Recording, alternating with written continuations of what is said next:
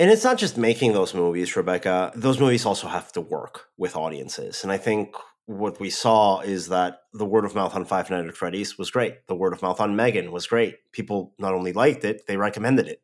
When we look at these misses, Exorcist Believer and Fast X, people weren't really excited about those movies. And it's something that happened, I think, across all the legacy franchises that came out in 23. It happened to Indiana Jones and the Dial of Destiny. It happened to many, many Marvel movies.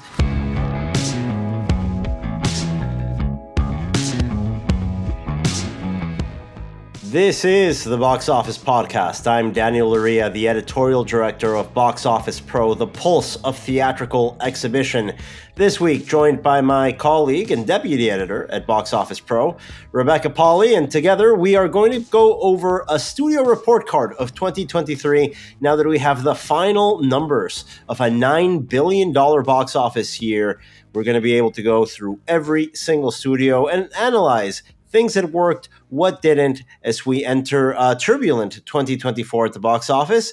But before we start, Rebecca, welcome. I haven't seen you since uh, the holidays, basically. Yeah, it's, it's been uh, yeah. So happy New Year! Thank you. It's been a it's been a few weeks. Well, it's great to have you back here. I know that you were busy going to the movies since we last spoke. You finally caught Poor Things. Where were you? Alamo Drafthouse, Brooklyn, for that? Brooklyn. Yep. And I'm co-signed with you on this. I know you really loved it, really loved her performance. It was amazing. It really touched something in my soul. Like it, it felt right. Though Alamo did changed up their recipe for pickle fries, and I'm not pleased about that. But the movie was excellent. Let's move on to the main feature here because we've got a lot of meat on the table. We are going to go over the studio report card for every single major studio at the box office in 2023. An important exercise, Rebecca, I think, because as we took stock of the 2024 release slate in last week's episode, with Russ Fisher, we realized it was going to be a difficult year. And it's always good to see what worked, what didn't in a given year, what performed along expectations, what didn't. I don't like to look back too much at this point in January, but it is helpful once we have those final box office numbers. Let's start with the studio that we all selected as Box Office Pro's theatrical distributor of the year in 2023. Also, the box office champion domestically in 2023, beating out by a very thin margin, beating out Disney for that crown. Universal. First time a studio has made more money domestically than Disney in a year since 2015. So almost 10 years. Wow, wow. almost a decade run. And you know what? If someone was going to get there, in a year where the superhero film was faltering, it was going to be the one major studio that doesn't do superhero movies. Yep. They did not have their eggs in that basket. And what I really like about Universal's uh, 2023 slate is that the movies that I feel worked best for the studio don't have a number next to them. Uh, of course, you know, Fast X is one of the highest grossing films that Universal had last year. I'm not sure I'd call that the greatest success that Universal had last year or among the successes that it had. But among the hits, these are original IPs or first time movies each time out for the movies that worked best for them. Absolutely. Yeah. Some of the hits they had this year Super Mario Brothers, of course, second highest grossing film domestically of the year. Oppenheimer, Five Nights at Freddy's, and Megan. Of those four, I would say three of them, Mario, Freddy's, and Megan, I mean, are probably going to get sequels and spin-offs. If those hasn't been confirmed, they're going to be so this is you're you're seeing Universal building these franchises. I can't imagine there's going to be an Oppenheimer too. But aside from that, they are taking risks and launching new IP and launching a new take on IP. And sometimes it works and, and sometimes it doesn't. One of the misses this year was Exorcist Believer, which I'll be honest with you, I've kind of had already forgotten uh, about. Did you see movie. this? I didn't see it. Yeah, it didn't open well at the box office at all. It was a weird, it's a weird decision here this year in Universal in the in the Halloween corridor because, as we know, Halloween, the entire horror genre for Universal has historically always. I mean, it's what they're built on, and it's always been something that they've been very invested in. It's not something like that they abandoned. So Halloween time is always, I think, very important for the studio and their slate. So it's very interesting for me to see that they had two titles coming into Halloween, a day and date title on for regular Peacock subscribers, their streaming service, Five Nights at Freddy's, which is a new IP based on a game that a certain generation knows about, but it isn't the cross generation IP. And then they had a theatrically exclusive film with Blumhouse that had previously worked with David Gordon Green to release the latter two Halloween sequels for Universal Day and Date on Peacock. Instead of doing that, they put The Exorcist Believer here, Uh, exclusive to theatrical. If you would have asked me to bet all my Which is money going to have on an 85 something, million opening. Yeah. yeah, I would have gotten this dead wrong, but I think it, it speaks to what worked and what didn't here. Very huge success at Five Nights at Freddy's, finding a theatrical audience despite opening on streaming day and date. An Exorcist Believer, terrible word of mouth. People really didn't pick it, pick up on it in theaters. It ended up on Peacock like three weeks later, I think. Well, like you said, Daniel, I mean, Universal is, is a studio that has always invested in horror. It makes me think back to I mean, how many how many years ago was it at this point? Their failed reboot MonsterVerse with Tom Cruise and the Mummy. yes. They had like they had like five movies planned. That was going to be No, I think deal. the MonsterVerse isn't that the Warner Brothers Godzilla thing. I think this one's the dark, the, dark, universe. That's how ridiculous this like uh, franchise mining is getting. We, we're getting them mixed up. But yeah, this dark universe had like a movie, and that that was A it. movie and all the other cast announcements, nothing ever panned out.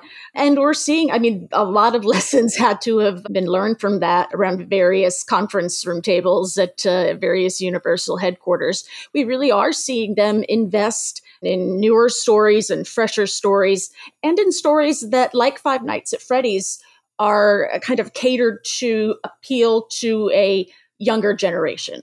So yeah, Megan is another horror film that they put out, not in the in the Halloween corridor. That was uh, January, wasn't it? January. It was January, and it had already gone viral because of the dancing and the trailer. On the negatives list, I mean, it feels odd to s- count uh, Fast X, uh, uh, to put that in the negative column, given so much of how we assess that movie and that franchise in terms of box office has to do with international take. It's always kind of been more important.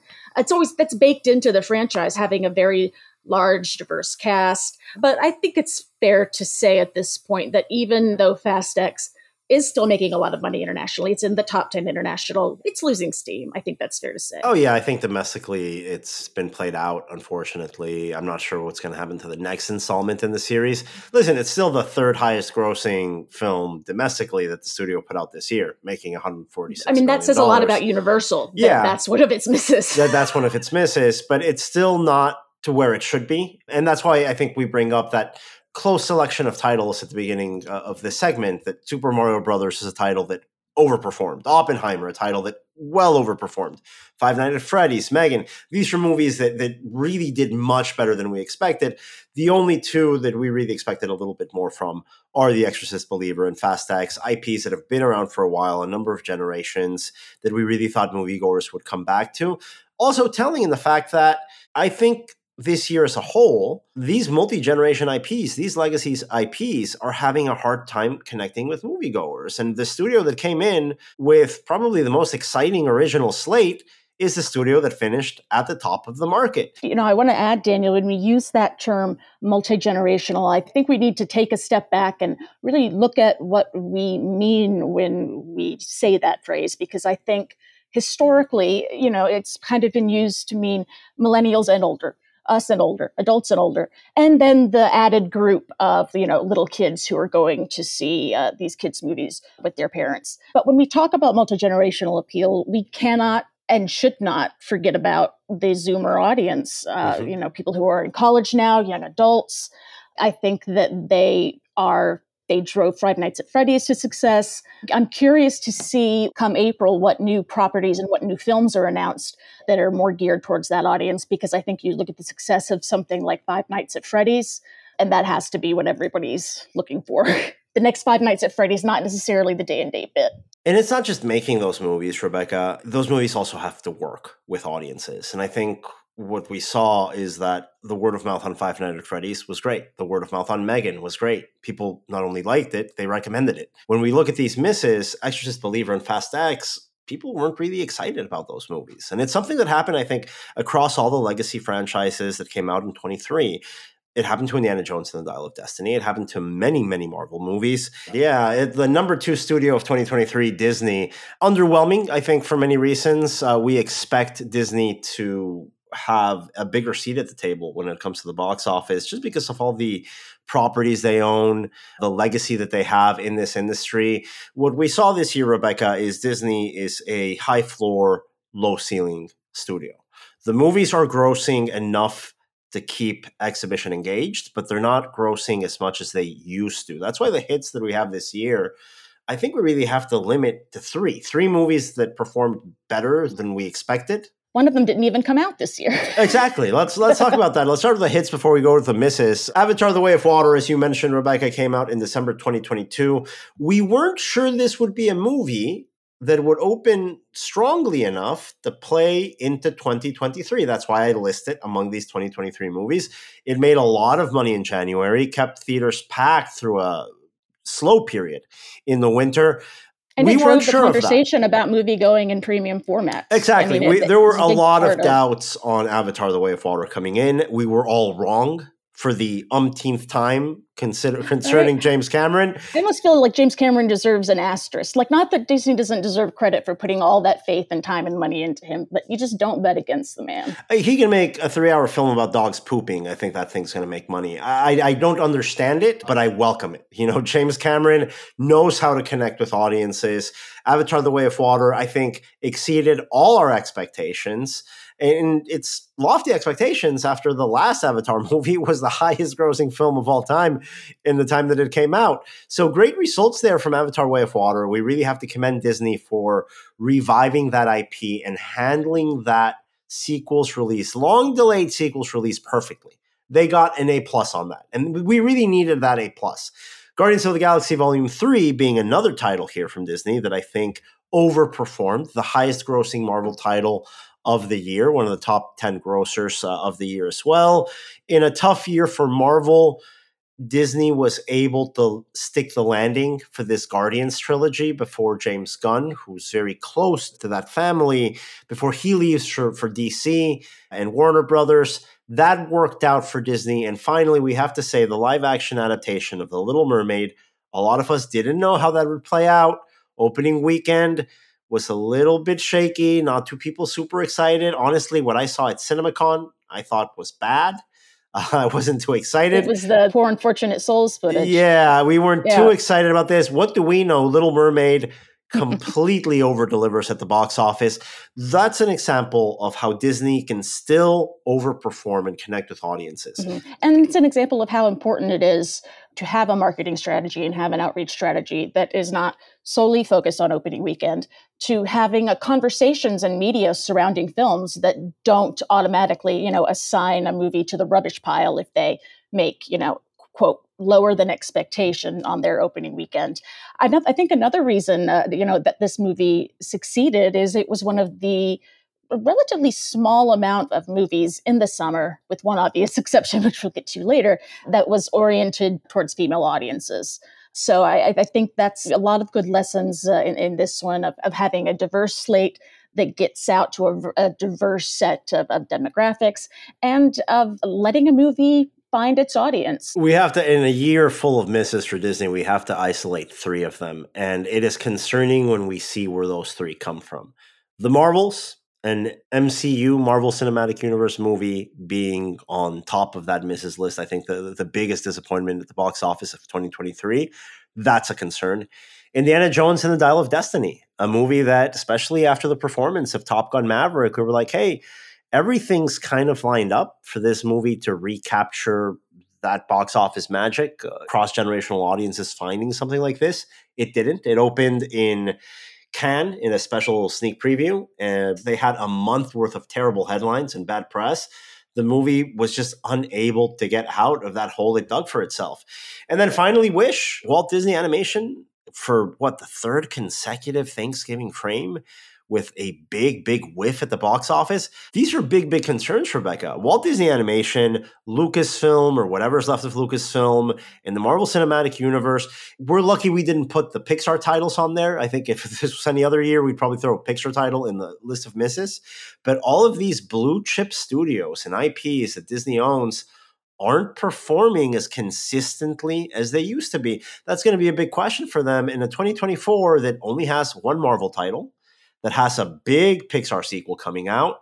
That on the original animated front, I'm not really sure what there is to be excited about. They have Mufasa the Lion King. I mean, maybe that will be a surprise. Is that live action ish? That's I oh. think that's like a Lion King live action animation ish. That's a weird classification. Yeah, it's like Lion right? King. They called it. They called it animation when it's really photorealistic CGI. I don't know. Hopefully, for the exhibition community, it is more uh, Little Mermaid than a Wish. I don't know. We have a new Alien movie coming out. We have a new Deadpool coming out. We have a sequel to Inside Out. We have a new Planet of the Apes reboot. We have a new a reboot of uh, The Omen that's a lot of reboots or yeah. sequels or and we already saw the warning signs of those legacy IPs last year. If you don't deliver a movie that works you know it, nostalgia alone won't get you across the finish line. I think it's a concern uh, that exhibition has for, for Disney this year. They might have a more turbulent 2024 that they had in 2023. Let's move on here for the number three studio of the year in terms of box office ranking domestically.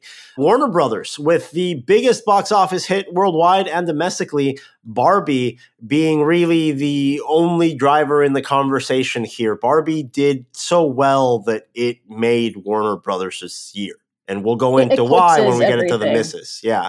yeah. I mean, Barbie glosses over all of the potholes on the road with a nice pink coat of paint because not everything else worked here for that studio, but Barbie did that well that you forget about everything else. And I don't think it wasn't a matter of, of chance or a matter of surprise. I mean, Warner Brothers was planning for this, was planning for the marketing campaign with Mattel, obviously, you know, doing a a lot of the marketing lifting and, and, you know exhibitors were really ahead of the game in setting up events and encouraging moviegoers to come out at the same time it felt organic it was planned yet organic that's really the sweet spot to hit and it's the best one that i've seen that has hit that sweet spot in a hot minute Let's talk about what didn't work for Warner Brothers. No way around it. The entire DC extended universe. We had to wait. We waited to tape this like ranking report card maybe, episode maybe because Aquaman we didn't know. Well. Yeah, Aquaman. we had a movie that at one point we are like, hey, this could be a billion dollar worldwide earner. Yeah, no, well, no, no, yeah. not at all. The entire DC extended universe failed to connect with audiences at the box office here or anywhere else. Just a total disappointment. Let's name them because we have to single them out starting the year with Shazam Fury of the Gods, uh, Public Meltdown by Star. What's that guy's name? That's how Zachary Levi. Sure. That's I yeah. Just a total public meltdown during the promotion of the film. Followed by talking about public meltdowns, long gestating legal problems for uh, Ezra Miller, star of The Flash. That movie opens and falls in June. Blue Beetle, a movie I was rooting for you know, there's nothing to root against in Blue Beetle. That's the, probably the one production that had that is like best prepared entering this period. Was done no favors by what happened. You have the Flash that had throughout the course of its production and filming had I don't know like three or four or five different directors, different directorial teams. It was there was clearly like planning issues behind the scenes, looking at the wider scope of the DCEU. I think maybe if Blue Beetle had been an independent thing, had not been sandwiched between these complete misfires, then we would be talking about it differently. It, it, wouldn't be a hit, but it wouldn't be lumped in with this other stuff that just really, really Didn't did not work. work. So maybe, maybe there'll be a discovery for that one on streaming. I hope so, really, because I, I think it's unfair for you know when we we're going to finish this poop sandwich by talking about Aquaman and the Last Kingdom, Lost Kingdom, whatever it's called. Uh-huh. But you start the year with Shazam Fury of the Gods, and again, a very turbulent press campaign with stars going off the rails. Stars not even around to promote the Flash. The Flash, I don't I don't remember who was able to promote that movie. Anyway, you watch that movie, it's probably one of the worst superhero films I've ever seen. Just bloated. The only thing I stuff I saw of it was all the clips that uh, circulated online about how awful the CGI was. Yeah, it's just a movie that just was not able to deliver on expectations. You go from those two to Blue Beetle. Blue Beetle was just in a really, really difficult spot to succeed. You know, it's unfair to put it in, in that position, but it is part of a set here, and the set is finished And the last part of this set is Aquaman and the Lost Kingdom, uh, which just, you know, it was there. I think even, what was it? Uh, star Even Jason Momoa in, in the lead up to the release was saying, like, yeah, you know, go, don't go. Let's see what happens. I mean, I feel like, you know, Monday morning quarterbacking or whatever, but there's a real barrier with Lock, I mean, the Lost Kingdom. There's a real barrier to entrance there because you have the, the hardcore DC Universe fans. A lot of that is focused around director Zack Snyder. He's not involved, so you don't have people going to the movies just for him. People who are predisposed to see other DCU movies because they like the comics, they like the characters. I mean, I don't know if they went to see Shazam Fury of the Gods or The Flash, they got burned. Like, they got burned. All 17 people that went to go see Shazam Fury of the Gods got burned. I think everybody else just didn't care. And I think that's what we're getting with the superhero fatigue. There's just so much irrelevant story there that I don't care. The overarching narrative has gotten so unwieldy that it doesn't matter. I mean, even when like characters are killed off, they they come back as like super ghosts from some sort of parallel dimension. I don't care. That's the worst thing you can say about these movies. As far as I'm concerned, the world of superhero movies belongs to Miles Morales, which uh, brings us to our next studio, Sony. Yeah, and we put Sony here in fourth place, well, because that's where they ranked financially at the domestic box office. But it, it's also a middle of the road year for Sony. We have to say it only one movie above a hundred million mm. dollars domestically in 2023. Yikes! Not great for Sony. I'm sure they're the first ones that, that wanted something different out of this year. But like Warner Brothers, that number one movie was a commercial hit, a critical hit, a damn good movie. Spider Man Across the Spider Verse. Are they still calling it Part One, or are they not doing No, these things? It's beyond. Beyond. All right, sure. Wonderfully convoluted titles. That's only going to help you market these things more. Sure. But that movie did, I think, really well with everyone involved. There were big misses here, not in terms of big, expensive movies that didn't work the way that Disney and uh, Warner Brothers had a big part of their legacy franchises kind of fizzle at the box office. The misses here from Sony, I think, are a lot more understandable and aren't big, expensive movies. The biggest, most expensive movie out of the bunch is something like 65 with Adam Driver in it. I've forgotten about that movie. Yeah, I think I think Yeah. Adam Driver forgot about that movie, but it's it's fine. I mean, it's not you know, 65 isn't Indiana Jones. It's not Aquaman. No. You'll you'll be okay. You know, other movies that didn't really hit uh, released over the holidays of 2022. We really thought Whitney Houston, "I Want to Dance with Somebody" was going to do better than it did. It didn't. We were disappointed by that. And then two movies that I think had more potential in the market, but just couldn't connect with an audience. They weren't easy sells, to be completely honest. That's why I think we're understanding that Sony had the year it had. Big George Foreman, I think, had a faith based angle that it just couldn't latch onto with that audience segment. And then uh, at the beginning of the CinemaCon presentation this year, Sony opens it with an extended clip from Dumb Money that was so well received that I was so excited about. it. I thought the movie was pretty good, but I liked it. ultimately, ultimately, audiences just didn't show. Dumb Money, I think, could have done better. It was released in an awkward time period, but it's fine. You know, it's not a movie that cost a ridiculous amount of money to make. I don't think it was a massive write off for Sony. None of Sony's misses this year, I think, were significant write offs. I think it was just a very tread the water year with one big Sony kind of laid low this year. Yeah. Yeah, and and I, I know you discussed this in, in, in more depth in last week's episode. It kind of seems like that's going to be a similar situation next year.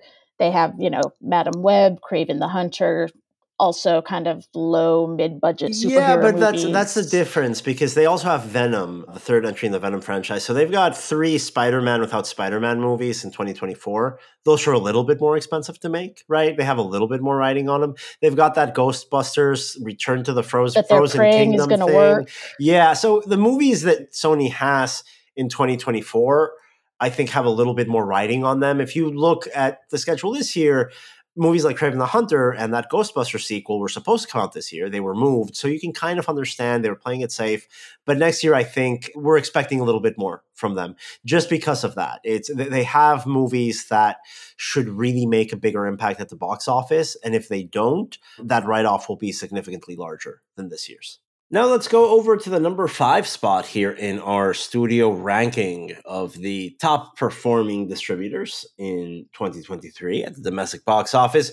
We've got Paramount in a year where they had a good number of titles that performed well. It's just not that many out to begin with. Yeah, it's kind of kind of a, a meh year for them. I mean, after the uh, amazing success of Top Gun Maverick this year, you have Transformers: Rise of the Beasts, which came out and made a lot of money, and I think that's you know good job for them. But I kind of disappeared. Yeah, I mean it's not not Michael Bay numbers, a lot of no, money, but, but like enough money to I think revive a franchise that used to be a blue chip franchise in the global box office had lost its way and it's recovering from what the market is telling us. Which is good because we do have uh, an animated Transformers movie coming out next year. Not so lucky in that regard is Scream 6 came out in January. Uh, Paramount has established a good record of releasing horror films in January. That said, with both of these stars and I think now the director out, not so much of a good opportunity for Scream 7 looking forward. Yeah, really hard to build. Like you said, the Transformers Rise of the Beast success, uh, and a moderate success at that, but nevertheless, I think an improvement over the most recent iterations of, of that franchise is something for Paramount to build on, uh, considering they've got that Transformers 1 animated release this year. Scream 6 hits a new height. I mean, builds from all of that goodwill, from that good comeback from Scream 5. But you're right, Rebecca, with the directing team out of, of the next sequel and then both stars out of the next sequel. I'm not sure where the production is right now. I, know the plans to, to get back to shooting had to be on pause, not only because of the strike, but because of the fallout of, of both stars falling out of that project that's going to be tricky for Paramount to build on moving forward, I think. Not the case, I think, for the Teenage Mutant Ninja Turtles Mutant Mayhem animated film. That's another example of a legacy IP that was revived and had, again, not overwhelming success, but strong enough success at the box office for you to see that they can build from here moving forward.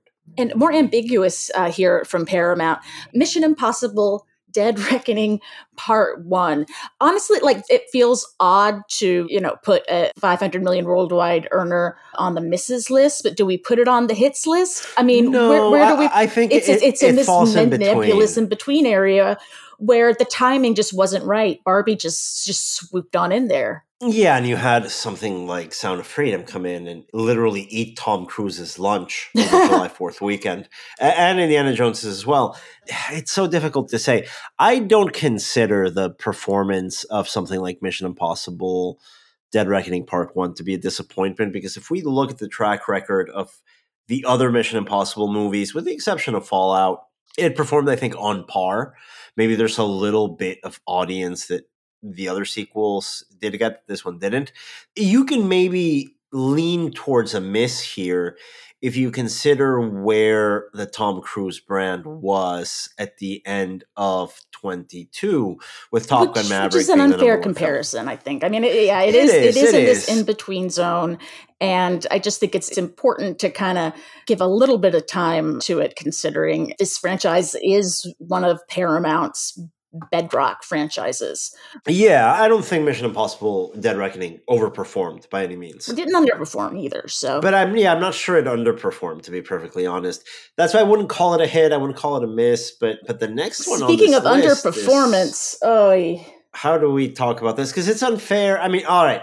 We've got Damien Chazelle's Babylon comes out in around Christmas. Yeah, I don't know how to start here. It's a movie. I mean, the movie started paper, with the close-up shot of an elephant defecating. Yeah, I mean, I I think the whole movie had promise on paper. The movie itself wanted to take a different direction, which is fine. Uh, I think it was an an ambitious move by Damien Chazelle in tonally, most of all, in having Babylon go where it went. I don't think there was anything of substance there with the film itself and there was certainly nothing of substance when it came to the film's box office. It wasn't a crowd pleasing film. I'm just really looking forward to the reading whoever writes the book a few years down the line that untangles and presents the whole behind the scenes process because I like that Paramount trusted this director to do uh, something original, and it definitely is original, something big, something yeah. weird. You know, we celebrate that. That's awesome. But yeah, it'll be interesting to read the behind the scenes on that for sure. Yeah, th- that's I think the classic case of the film is something different than what the industry wants it to be. And that's not the film's fault. Babylon, the film itself, I don't think, maybe even as early as script stage, was never the star studded follow up to La La Land that maybe exhibition wanted it to be. And that's fine. The film, I think, has its own identity. Once we saw what that movie was, I think it became very clear that this was not a movie that was going to make an impact in the marketplace, which is fine. It doesn't want to be. We had different expectations for it. And on the subject of Paramount and, and, and the kind of the difference between expectations and reality, I wanted to ask for your take on a movie that Paramount released theatrically in the United States, but was actually uh, produced by Apple. Killers of the Flower Moon. The narrative, I think, for this one is, is it barely made a splash in the bucket money wise compared to what its budget was, but that's not necessarily a bad thing because this is a prestige move for Apple. But where does that leave Paramount? I mean, I don't I don't think it's much of an impact at all, whether positive or negative. Honestly, I think Killers of the Flower Moon, as is also the case with Napoleon, is found money for exhibition because these are movies that maybe through their ties to Apple would not have found a wide theatrical release otherwise. So it's found money, honestly. Uh, they're not movies built to be hundred million dollar earners. I think Killers of the Flower Moon ends up making sixty seven. Maybe that's an issue for financiers of the film, sure, but in terms of is this a negative for the box office? For exhibition? No, no, no, it's not. It's a negative for Paramount. I think Paramount that has had a track record of with working with Scorsese in the past, including difficult to sell films like Silence not too long ago. Yeah, I don't think it's a negative here at all. It's not a hit. I, I wouldn't say Killers of the Flower Moon overperformed at any level, but a little bit like mm-hmm. Mission Impossible Dead Reckoning, right? It's out there. Maybe you want to make a little bit more, but it doesn't really have to. All in all, if we look at this performance in, in 23 from Paramount, you've got four movies that cross the $100 million mark. Mission Impossible Dead Reckoning, Transformers, Teenage Mutant Ninja Turtles, Scream 6, and then Dungeons and Dragons, Honor Among Thieves, just shy of that with 93 million. It was a lean year, not too many releases from the studio. It's going to be another lean year in 2024 in terms of releases for Paramount as well. Yeah, I look at these results and maybe then they didn't, you know, punch above their weight like they did last in 2022, but I don't think this is an underwhelming result from Paramount in any way. Yeah. Moving on to the last studio on our list, it feels a little a little mean to put Lionsgate on here because they don't have uh, the same resources as, as the major studios. They don't put out the same number of films. Actually, if you look at their two hits of the year, those being John Wick Chapter Four and The Hunger Games: The Ballad of Songbirds and Snakes, both of those got over a hundred million domestically. So over over 150 million yes. each. Uh, John Wick with 187 and uh, Hunger Games with 159. So that's better than than Sony. I mean, that's so we're, yeah, we're not trashing absolutely. on Lionsgate by by, no, by no, touching no. on them last. But they're they're punching above their weight the way they have been for years. We've been talking about this. I think in last year's uh, preview episode. You know what happens to Lionsgate? Are they still a multiplex? Mid major. And we saw this year that they are. John Wick, the highest grossing entry in that franchise. Hunger Games, that I don't know about you, Rebecca. I thought this wasn't going to work, honestly, going into release in mid November. I was wrong. I was dead wrong about this. Another one that grew that shows that Lionsgate, I think, knows how to handle franchises and knows how to grow franchises. They've had the John Wick spin-off Ballerina kind of in the works forever. It's been pushed back a few times, which I mean, to me, I would rather Lionsgate, you know, maybe take a little bit more time to work something out and get it ready than just trying to push a spinoff and push a sequel out just to have it there in the multiplex. Yeah, I completely agree with you. I think when you see the momentum that John Wick Chapter 4 gave that series and it's giving Lionsgate, do you want to make a Chapter 5 from the John Wick uh, situation? How do you build on that crossover factor with Ballerina. Maybe it's a good thing if they're taking their time to see how to best utilize that as, as leverage. On the other end, Rebecca, there were titles here from Lionsgate that just mm. didn't work out. They don't Again, always. Maybe it's a little. Yeah, they don't always hit, yeah. the, hit the sequel game right. Yeah, but at a certain point. Uh, I don't feel like they were movies with a lot of writing on them. The exception here is The Expendables 4, the fourth part of this over the hill action hero franchise that uh, Sylvester Stallone brought to screens. This fourth entry made $16 million at the domestic box office. That's terrible, That's frankly. 16, not 60. Let's just yeah, reiterate. 16. Yeah, I have a cold, so I don't want that to be misunderstood. $16 million, that fourth entry. Terrible numbers. I think that, again, is a situation where I'm not sure too many fans were asking for a sequel. We got one anyway, and it just couldn't connect. There are other properties here that I think could have done a little bit better, but then we're still hard sells. Are You There, God? It's Me, Margaret. We discussed this in, in a prior episode of the podcast. Is a disappointment only in the sense that the movie's good and it probably could have been seen by more people. I'm not sure $20 million is something that anyone's happy with on that regard. That, that's going to be a good, find a good downstream audience on streaming. yeah, and we can all say Absolutely. that we we should have championed it more when you know oh I was there when Yeah, and I think that it really lacked that push, right? That word of mouth push that I think the movie called for. You know, April 28th release, right before summer, a movie like that. I don't know. Is there a good time to release Are You There, God? It's Me, Margaret? I'm not sure. It was disappointing, not in the sense that there wasn't a need for the movie. It's just that the movie is better, much better than that box office result indicates. And that does it for our uh, studio ranking of the majors here, um, the top six players in theatrical distribution in 2023. Thank you again for listening. If you want to hear more about the movies that are coming out in the future, download last week's episode where Russ and I go over an extensive 2024 preview at the box office. And we will be back here next week discussing more current topics and events in the world of the movie theater business on behalf of Rebecca Pahle and myself. Thank you again for listening.